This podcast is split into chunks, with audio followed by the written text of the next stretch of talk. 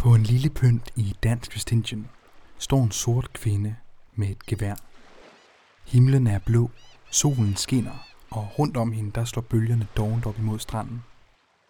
Havde det ikke været for de 23 menneskelige og seks ødelagte geværer, der ligger spredt rundt om kvinden i det kridhvide sand, havde scenen været decideret smuk.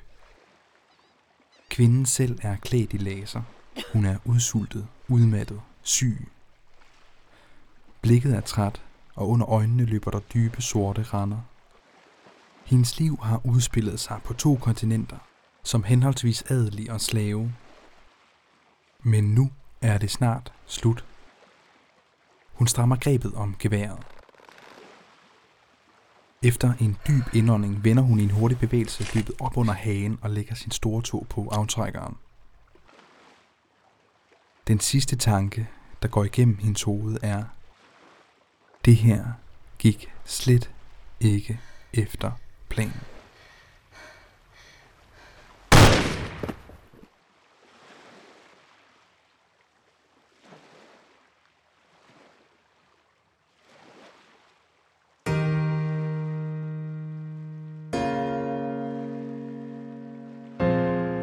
Mit navn det er Oscar Bundgaard, og du lytter til historier fra historien. Det her det er anden del af dobbeltafsnittet Slaverne kommer, der handler om slaveoprøret på den danske tropokoloni St. Jan i 1733. Hvis du ikke har hørt den første del, så synes jeg, at du skal gøre det nu, ellers kan det godt blive lidt svært at følge med. Lyt med, og husk for guds skyld at høre efter, fordi den, der ikke husker historien, er dømt til at gentage den. Et af de allerstørste slaveoprør i Danmarks historie er lige blevet sparket i gang. En gruppe af oprørske slaver har overtaget det danske fort Frederiksværn og fyret en kanon af tre gange. Et signal til resten af oprørerne på øen om, at revolutionen på St. Jan er i gang. Kanonskuddene kan høres på hele øen, og overalt begynder slaverne nu at røre på sig. Et af de vigtigste steder, det er en plantage lidt nord for fortet, der er ejet af en dansker, der hedder Peter Krøyer. Og på den her plantage, der bor der en slavinde ved navn Brefu. Og natten igennem, der har hun ivrigt ventet på de her tre kanonskud. Vi ved meget lidt om Brefu. Hvem hun var og hvor hun kom fra.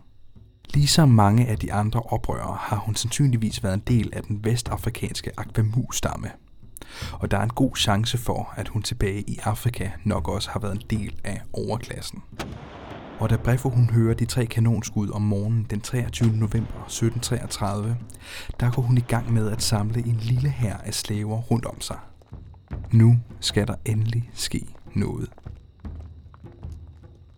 De marcherer samlet til hovedbygningen på naboplantagen. Her bor der en hollænder, der hedder Gabriel van Stel, sammen med hans kone og to børn. Og de her plantageejere, de har sandsynligvis også været vågne, vækket af de tre kanonskud fra Frederiksværn. De her kanonskud, de er nemlig også signalet til den hvide brormilits om, at de skal samle sig. Gabriel har derfor nok antaget, at de her kanonskud var affyret af de danske soldater for at advare øens hvide beboere om, at noget var på færre. Så Gabriel han har nok været i gang med at klæde sig på, så han kunne gå mod fortet for at mødes med de andre medlemmer af militsen for at finde ud af, hvad fanden det er, der foregår. Men pludselig der står Brefo altså ude for hans hoveddør, flankeret af en stor gruppe meget vrede sorte mennesker, bevæbnet med macheter og fakler. Og hvad der derefter sker på Van Stel plantagen, det har vi faktisk ikke nogen idé om.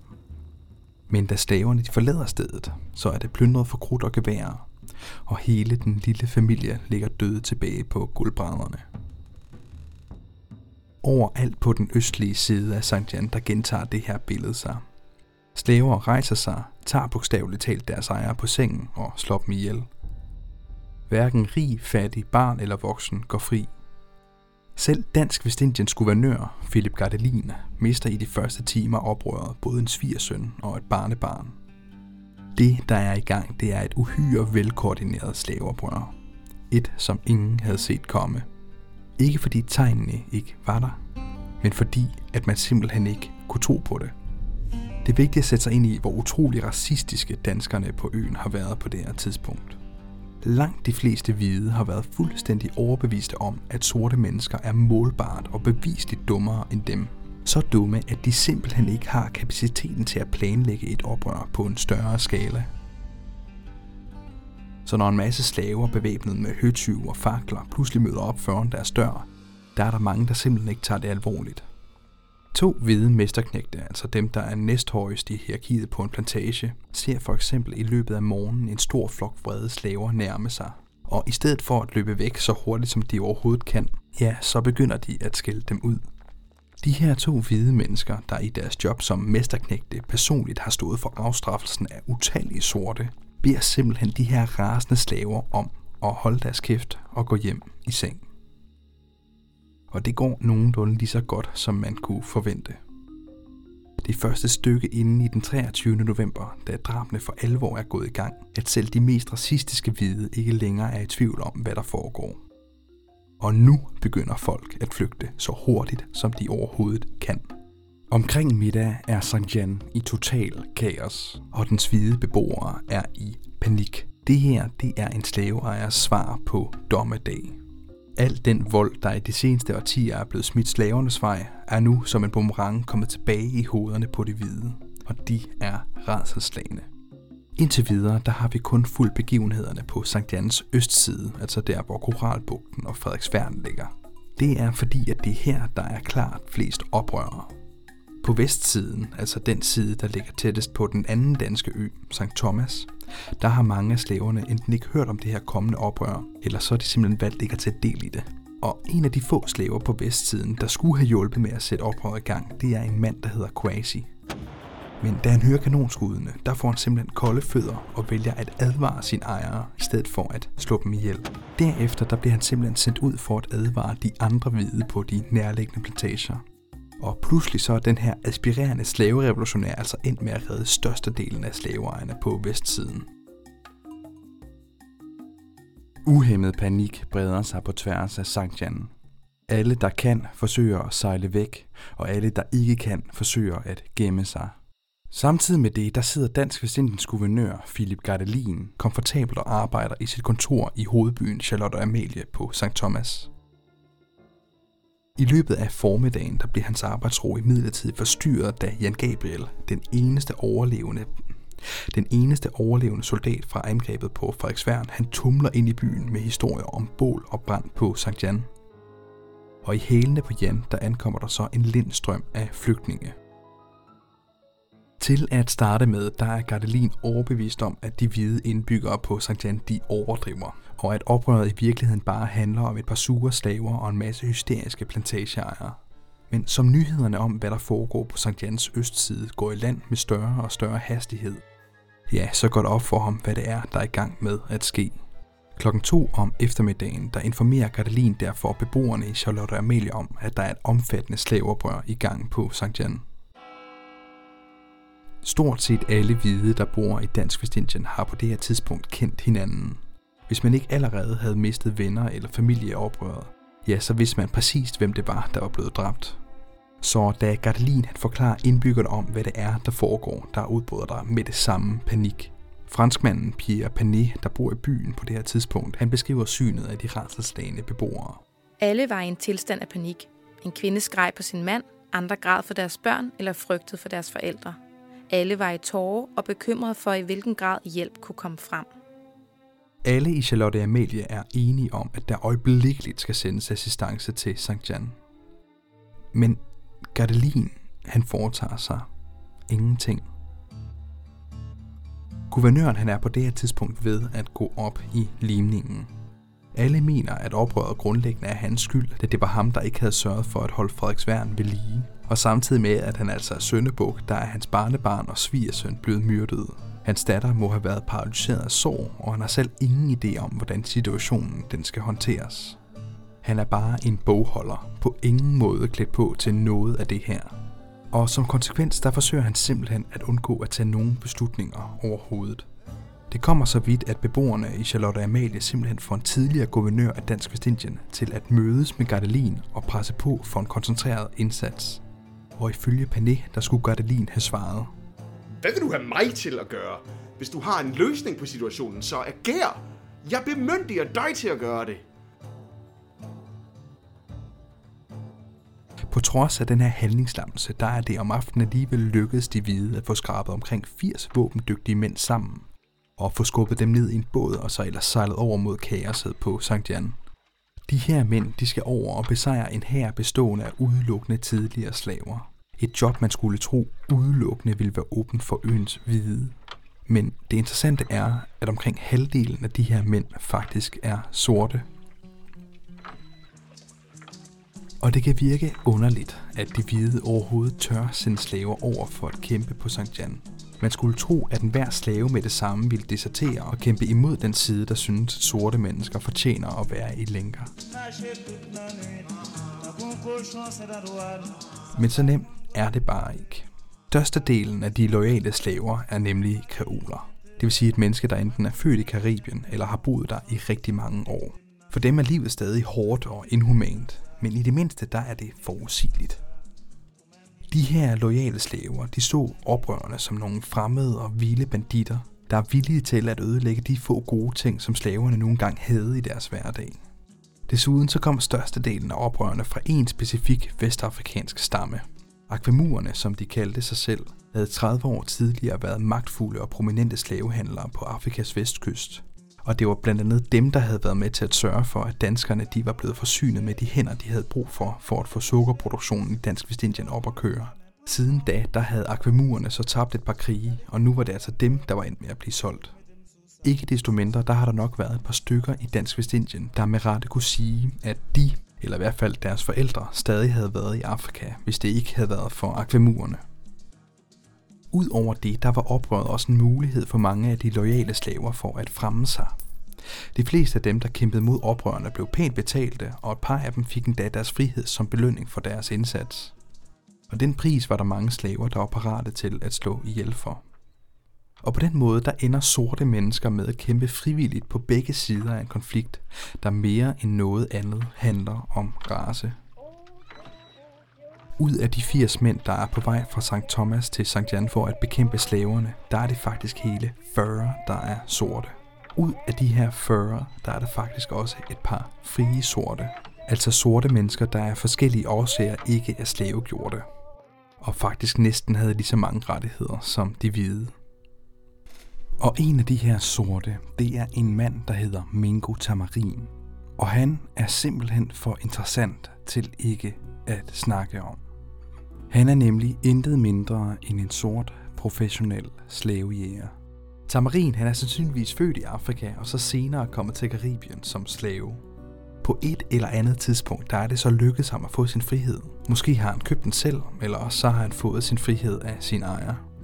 Langt de fleste af de relativt få frie sorte i Dansk Vestindien bor i Charlotte Amalie og arbejder i forskellige erhverv, som f.eks. skummer eller fisker. Men Mingo Tamarin er ikke som alle andre, og han må insistere på at finde sin egen unikke vej igennem Dansk Vestindiens dybt racistiske slavesamfund. I 1733 der har Mingo på den måde stykket et lille korps af frie sorte lejesoldater sammen. De ernærer sig simpelthen ved at tage ud til plantage, hvor en slave er løbet maron, drage ind i busken, fange vedkommende og så slæbe stak den tilbage til sin plantage, hvor der så som regel blev udlået en meget brutal straf. Det har ikke været et behageligt erhverv, men Mingo har selv valgt det, og han har nok ikke været nogen behagelig mand. Og nu er han altså på vej til St. Jan for at hjælpe de hvide med at nedkæmpe et slaveoprør. De her fire soldater fra St. Thomas er på vej til Peter Durlos plantage på St. Jan, hvor de tilbageværende plantageejere og loyale slaver har barrikaderet sig. Og alt imens Mingo Tamarin og de andre forstærkninger ankommer, ja, så begynder oprørerne lige så stille at samle sig ikke så langt fra plantagen. For dem, der har hele dagen været en lang sejrsros. Alt er gået efter planen. De hvide er stort set borte fra øen. De har mødt minimal modstand, og oven i det har de fundet en hel masse spiritus. Og sent om aftenen kommer oprørerne så til Durdo Plantagen. Det eneste sted på øen, hvor der stadig er hvide mennesker. Indtil nu, der har den største modstand, de har mødt, været en, måske to hvide mennesker bevæbnet med rifler. Men nu står de så over for så mange som 100 forsvarere, der har forskanset sig på en plantage med masser af krudtgevær og endda et par kanoner. Hvis et angreb skal gå godt, ja, så skal de bruge disciplin, og de skal bruge tålmodighed. Desværre så har oprørerne ingen af delene til rådighed. I stedet der kaster de sig bare entusiastisk og uorganiseret imod plantagen. Angrebet er derfor både vildt og ineffektivt. Flere oprørere dør, og lederne beslutter sig hurtigt for at trække sig tilbage for at slikke deres sorg.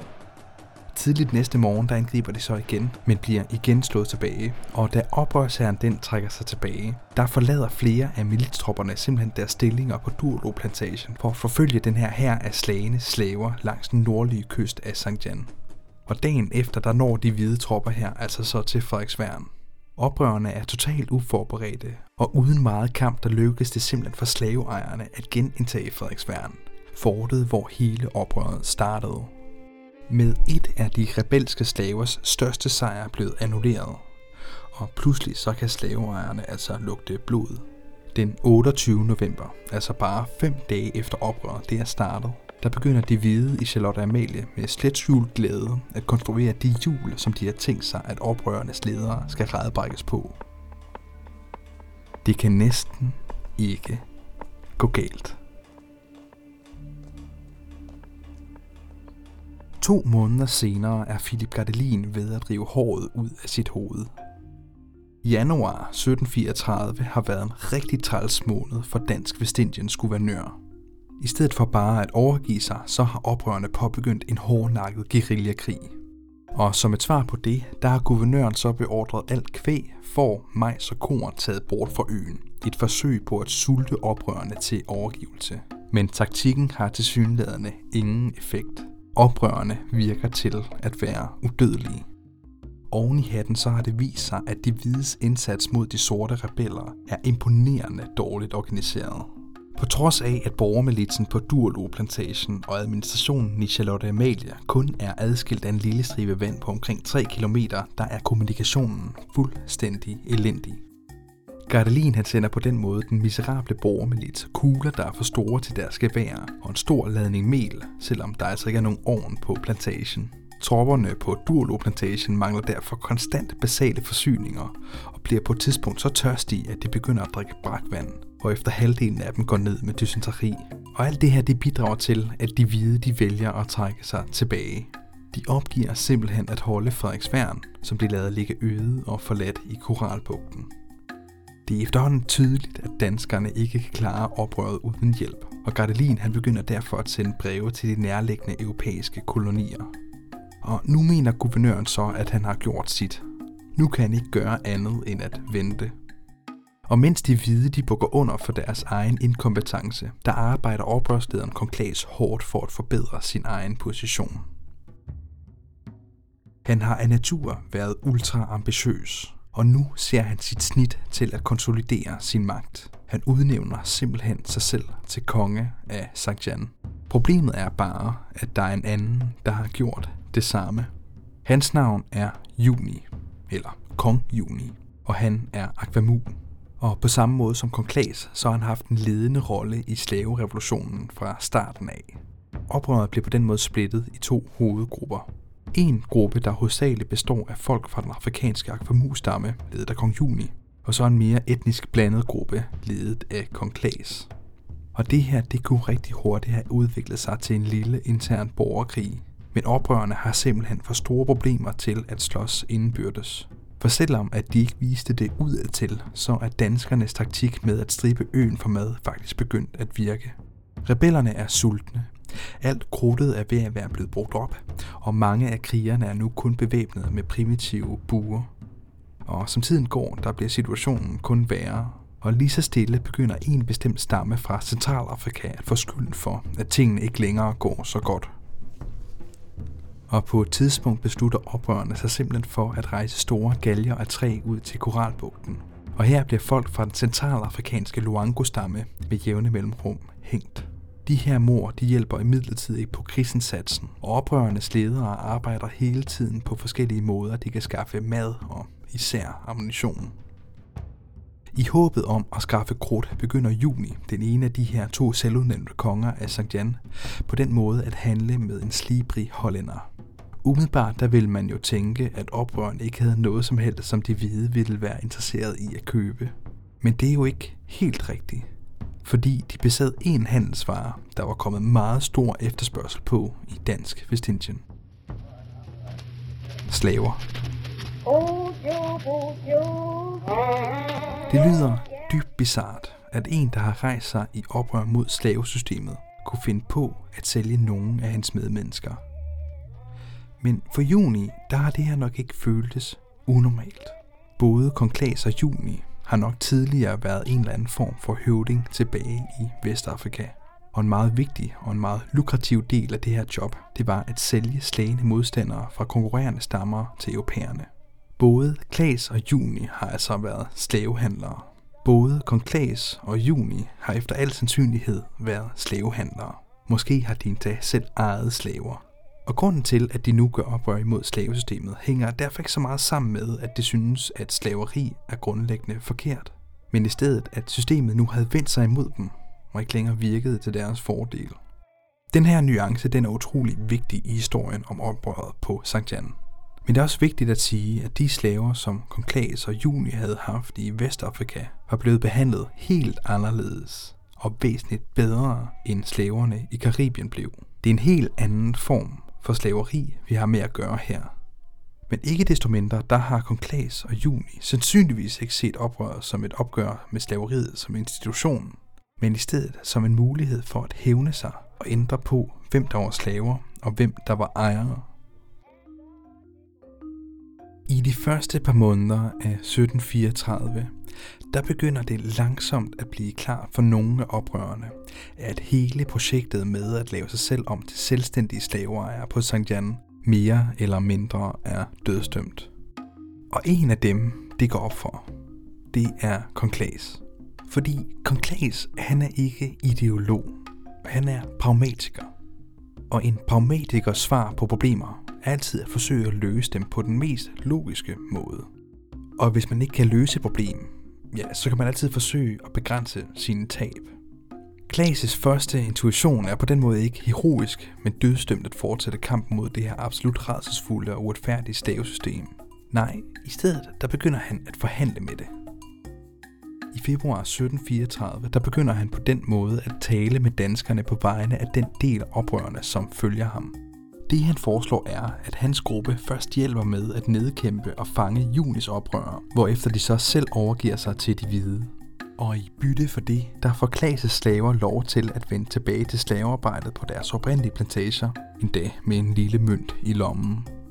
Men det er rigtig svært at få den her aftale op at stå, fordi ingen af siderne rigtig stoler på hinanden.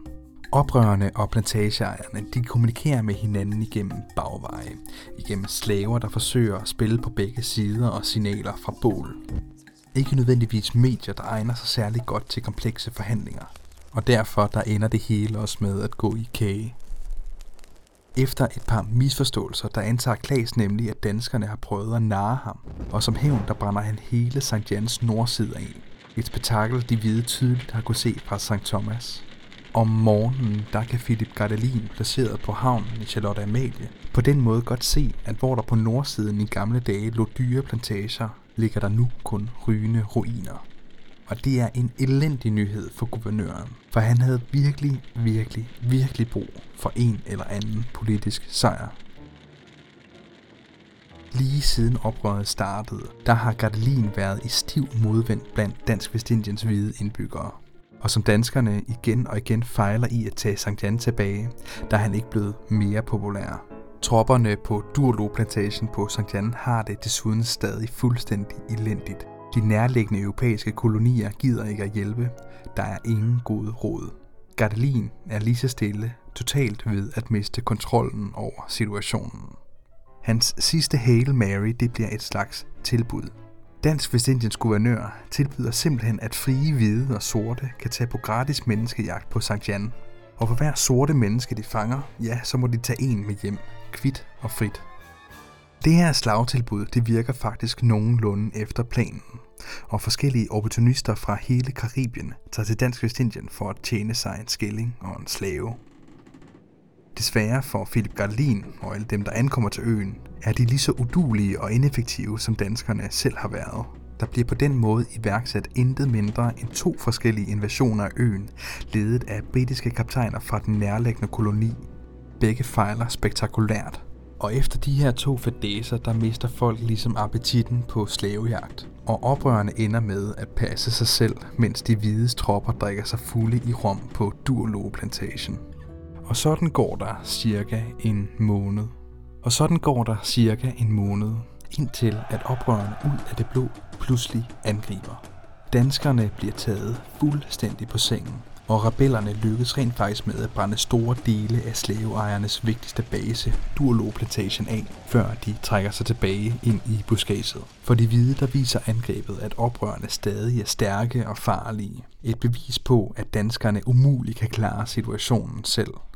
Men heldigvis for dem, der er hjælpen på vej. I slutningen af 1733 der er det nemlig lykkedes Vestindisk Genesisk Kompani at udvide Dansk Vestindien med købet af øen St. Croix fra Frankrigs konge. Og efter den her handel, der er de to nationer pludselig blevet meget bedre venner, og Frankrig indvilger i at hjælpe Danmark med at slippe af med deres slaveoprør. I 1700-tallet der rejser nyheder i midlertid kun lige så hurtigt som mennesker, og ingen i Dansk Vestindien havde nogen idé om købet før starten af april 1734 og cirka tre uger efter, der ankommer et fransk militærskib så til St. Thomas. Skibet er fyldt med soldater. Intet mindre end 228 sorte kreoler, og de er ledet af en fransk officer kendt som kommandant Longueville. En mand, man på godt dansk vil kalde et rigtigt røvhul. Jeg forestiller mig, at Dansk Vestindiens selvmedlidende guvernør Philip Gardelin nærmest må have haft glædestårer i øjnene, da han så svaret på alle hans problemer stå der på kajen i Charlotte Amalie. Det er meget tydeligt, at Gardelin han er desperat efter hjælp, og han bare gerne vil have oprøret til at være et overstået kapitel i hans liv. Hans stolthed og selvtillid som militærleder er for længst forsvundet, og mens Longeville han befinder sig i Dansk Vestindien, der får franskmanden alt, hvad han beder om. Og den 24. april, der går Longueville så i land på St. Jan. Det tager ikke lang tid for slaveledere som Juni, Konklas og Brefu at indse, at enden den er i sigte. Deres store revolution er blevet forvandlet til en lille bitte brik i et stort politisk pustespil, og ingen i hele verden kunne finde på at hjælpe dem. De har ingen venner. Mange af oprørerne er syge eller udsultede. Deres tøj har hængt i laser, og de må have været dybt udmattede og modløse. Longeville har flere mænd, bedre udrustning og højere moral. Det her, det er slutningen, og mange af oprørerne begynder at se sig om efter en vej ud.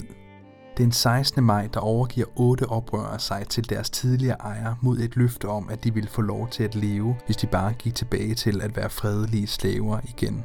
Longeville han skriver i sin rapport om, hvordan han reagerede, da han hørte det. Jeg beordrede, at han skulle bringe slaverne til mig, eftersom de var blevet identificeret som rebeller. Tre af dem blev efterfølgende brændt levende på tre forskellige plantager på St. Jan. De sidste fem, der ikke bliver brændt levende med det samme, bliver sendt til Gardelin på St. Thomas med skarpe instruktioner om, at han ikke måtte henrette dem, før Longeville var på øen. Og med de erfaringer har hverken Juni, Klaas eller Brefo nogen god grund til at overgive sig og sammen med 23 andre oprørere, der marcherer de derfor ud på en lille pynt på øens østside. Den hedder noget andet i dag, men dengang der var pyntens navn Fanstelpynten, opkaldt efter en hollandsk familie, der ejede en plantage tæt ved. Den samme familie, som Brefo personligt havde beordret dræbt tilbage i november. Og på en lille idyllisk pynt i Dansk Vestindien, omgivet af bølgeskvulp og med blå himmel for oven, begynder de 24 oprørere at begå selvmord. En efter en slår de sig selv ihjel. Den sidste, der står tilbage, ødelægger geværene, før hun skyder sig. Vi ved ikke, hvem der har været den sidste til at dø, men jeg kan godt lide at tænke, at det var deres kvindelige leder, Brefu. Hendes kamp synes som noget at være præget af hævn og raseri, og jeg forestiller mig ikke, at den her aristokratiske kvinde fra Vestafrika, om end det kun var for et øjeblik. Men det er spekulation. Som de franske kreolsoldater de marcherer rundt på øen, der finder de resterne af de her sælsomme gruppeselmord flere andre steder. På et tidspunkt falder kommandør Longueville over to lig. Vi fandt en, som de havde dræbt dagen før, og en anden, der havde hængt sig selv. Monsieur Nadeau sendte mig de to dødes hoveder, og jeg sørgede for, at de blev udstillet, hvor alle kunne se dem. Longueville og hans tropper knuser uden de store problemer al modstand, og den 27. maj mener han, at øen den er renset. Og derefter der tager han så til St. Thomas for at overvære henrettelserne af de fem slaver, som han ikke havde brændt levende på St. Jan. Han beskriver oprørernes skæbne således. En blev langsomt brændt levende. En anden blev savet over, og en tredje blev spidet.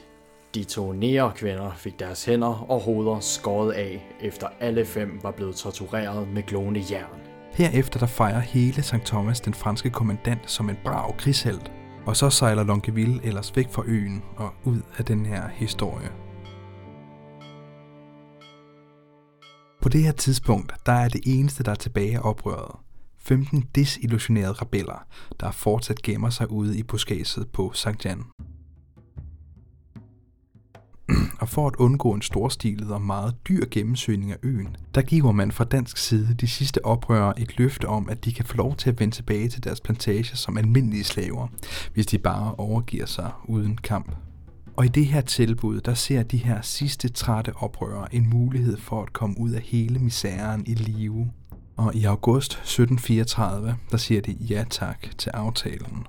Desværre for dem, der havde danskerne aldrig rigtig haft nogen som helst intention om at holde deres ord. Og det første, de gør, da oprørerne er i deres varetægt, er at hugge hovedet af deres leder og smide resten i fængsel. Fire ud af de her tilbageværende 14 dør så i fængslet, mens fire andre bliver dømt til at arbejde sig ihjel på fortet Christiansværn på St. Thomas. Og sådan ender slaveoprøret på St. Jan, præcis som det startede, med blod og med had, dog uden særlig meget håb. 115 år senere i 1848, der ville de danske slaver rejse sig endnu en gang. Denne gang ikke i kampen for en afrikansk slavestat i Karibien, men i stedet for slaveriets afskaffelse som helhed. Og den her gang, der vandt de. Fordi i modsætning til mange andre steder i verden, så fik slaverne i Dansk Vestindien ikke deres frihed. De tog den selv, og hvem ved, måske havde de lidt inspiration fra oprørerne på St. Jan. Men det er en historie til en anden gang.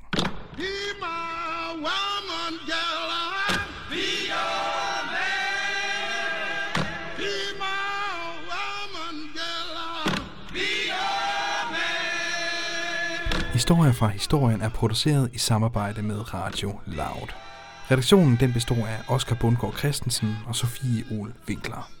Det her afsnit det var skrevet på baggrund af et væld af forskellige kilder. Og jeg vil bare lige benytte lejligheden til at sige tak til alle forskere, der har beskæftiget sig med oprøret på St. Jan. Jeg har sandsynligvis læst, hvad I har lavet.